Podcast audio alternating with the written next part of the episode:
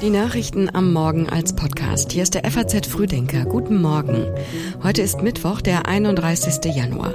Und hier kommt das Wichtigste für Sie an diesem Morgen. Der Bundestag erinnert an die Opfer des Nationalsozialismus. Die Bauern protestieren weiter und die Abstimmung über E-Fuels ist abgesagt. Dazu gleich mehr. Vorher noch die Meldungen der Nacht in Kürze.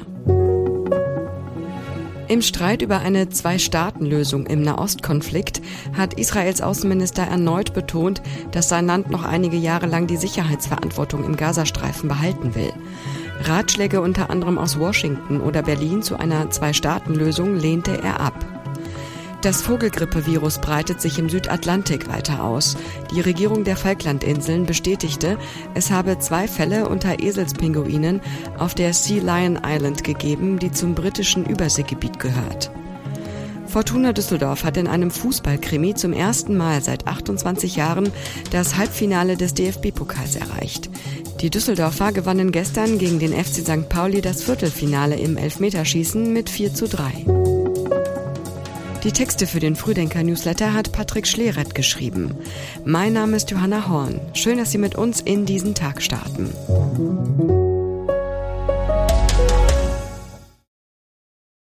Mit einer offiziellen Gedenkstunde erinnert der Bundestag heute der Opfer des Nationalsozialismus. Anlass ist der internationale Holocaust-Gedenktag am 27. Januar, der an die Befreiung des Vernichtungslagers Auschwitz durch die Rote Armee erinnert. Im Bundestag werden die Auschwitz-Überlebende Eva Schepessi und der Sportjournalist Marcel Reif sprechen. Schepessi wurde 1932 in Budapest geboren und ist 1944 mit elf Jahren nach Auschwitz deportiert worden. Sie hat als eines der wenigen Kinder die Verbrechen der Nazis überlebt. Erst Mitte der 90er Jahre hat sie zum ersten Mal öffentlich darüber gesprochen. Der Vater von Marcel Reif hat den Holocaust überlebt, weil er aus einem Deportationszug gerettet worden ist. Die Familie ist dann Ende der 50er Jahre von Polen nach Israel ausgewandert, später wieder nach Deutschland. Am Nachmittag werden an mehreren Gedenkorten in Berlin auch Grenze für einzelne Opfergruppen niedergelegt. Für die ermordeten Juden, für Sinti und Roma, für Menschen mit Behinderungen und für Schwule und Lesben. Politiker der Bundesregierung und der Union überlegen, wie sie die Unabhängigkeit des Bundesverfassungsgerichts absichern können.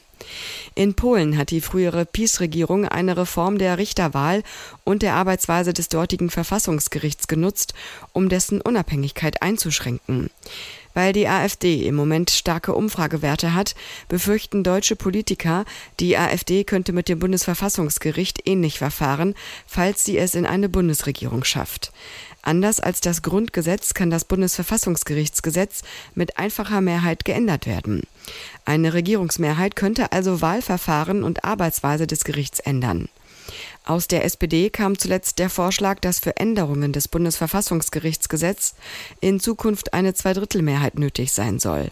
Auch die FDP möchte das Grundgesetz ändern, um die Unabhängigkeit des Gerichts zu stärken und politischen Einfluss zu verhindern. Kaum ist der lange Bahnstreik vorbei, gibt es die nächsten Proteste.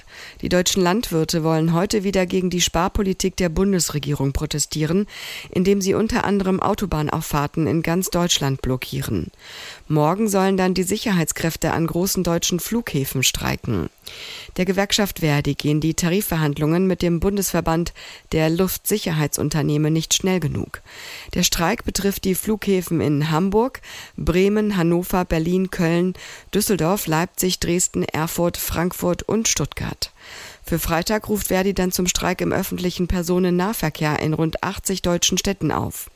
Christine Behle ist die stellvertretende Bundesvorsitzende von Verdi und sagt, Ziel ist es, irgendwann zu einem bundesweiten Tarifvertrag zu kommen mit einheitlichen Bedingungen, weil wir der Auffassung sind, dass es nicht sein kann, dass jemand in Bayern bessere oder schlechtere Arbeitsbedingungen hat als in Nordrhein-Westfalen und wir deshalb einheitliche, gute, bestmöglichste Arbeitsbedingungen hier anstreben. Verdi verhandelt in allen Bundesländern außer in Bayern gleichzeitig mit den kommunalen Arbeitgeberverbänden über neue Tarifverträge für die Beschäftigten im ÖPNV. Heute sollte eigentlich die Entscheidung über die Zulassung von klimaneutralen E-Fuels in der EU fallen. Aber die Sitzung des zuständigen Fachausschusses ist abgesagt. Das Stimmungsbild unter den Staaten sei nicht klar genug, um eine derart politische Entscheidung zu fällen, hieß es. Es bleibt also zunächst dabei, dass von 2035 an nur noch Neuwagen mit Elektro- oder Wasserstoffantrieb in der EU verkauft werden dürfen. Deutschland gehört zu den Ländern, die unbedingt wollen, dass Autos, die mit E-Fuels betankt werden, auch nach 2035 noch erlaubt sind. Bundesverkehrsminister Volker Wissing sagt, wir brauchen jede technologische Lösung, die batterieelektrischen Antriebe, Wasserstoff-Brennstoffzellen, aber eben auch synthetische Kraftstoffe. Und wir wissen, dass wir noch sehr viele äh, Fahrzeuge mit Verbrennungsmotor in den nächsten Jahrzehnten haben werden. Und wir sehen auch keine Probleme, neue Fahrzeuge zuzulassen, wenn diese eben klimaneutral mit E-Fuels betrieben werden. Diplomaten sagen, die EU-Kommission denke jetzt darüber nach, ob sie eine Expertenkommission einsetzt. Die soll prüfen, wie Neuwagen, die mit synthetischen Kraftstoffen, den E-Fuels betankt werden, eine Zukunft in der EU haben könnten, auch wenn Verbrenner ab 2035 verboten sind. Im aktuellen Vorschlag der EU-Kommission dazu müssten E-Fuels mehr Klimaschutzvorgaben erfüllen als Elektroautos. Die Bundesregierung gibt ihren Widerstand gegen das EU-Gesetz über den Einsatz von künstlicher Intelligenz auf. Sie will dem sogenannten AI Act übermorgen in Brüssel zustimmen. AI steht für Artificial Intelligence. Der AI Act gilt als umfangreiches KI-Gesetz überhaupt. Er legt fest, dass Systeme in verschiedene Risikogruppen eingeteilt werden. Je höher die Gefahren einer Anwendung, desto höher die Anforderungen. Im November hatte sich die Bundesregierung noch gegen eine zu strenge Regulierung stark gemacht, aus Sorge um die Wettbewerbsfähigkeit deutscher Unternehmen. Und dann hat heute auch noch eine erfolgreiche Zeichentrickfigur Geburtstag. Vicky. Der eher kleine, schmächtige, aber sehr schlaue Wikingerjunge wird heute 50 Jahre alt. Am 31. Januar 1974 war er zum ersten Mal im ZDF zu sehen.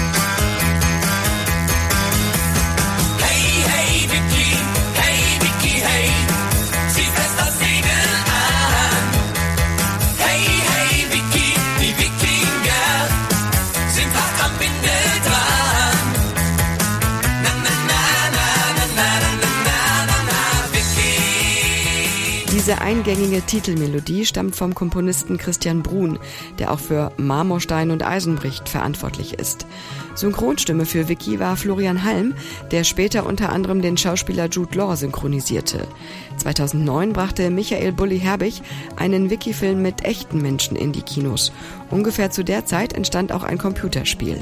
Aber der Charme der allerersten Trickfilmfolgen bleibt unerreicht. Mehr dazu lesen Sie auf faz.net und den nächsten FAZ Frühdenker zum Hören gibt es morgen früh ab 6 Uhr wieder. Wir wünschen Ihnen einen erfolgreichen Tag.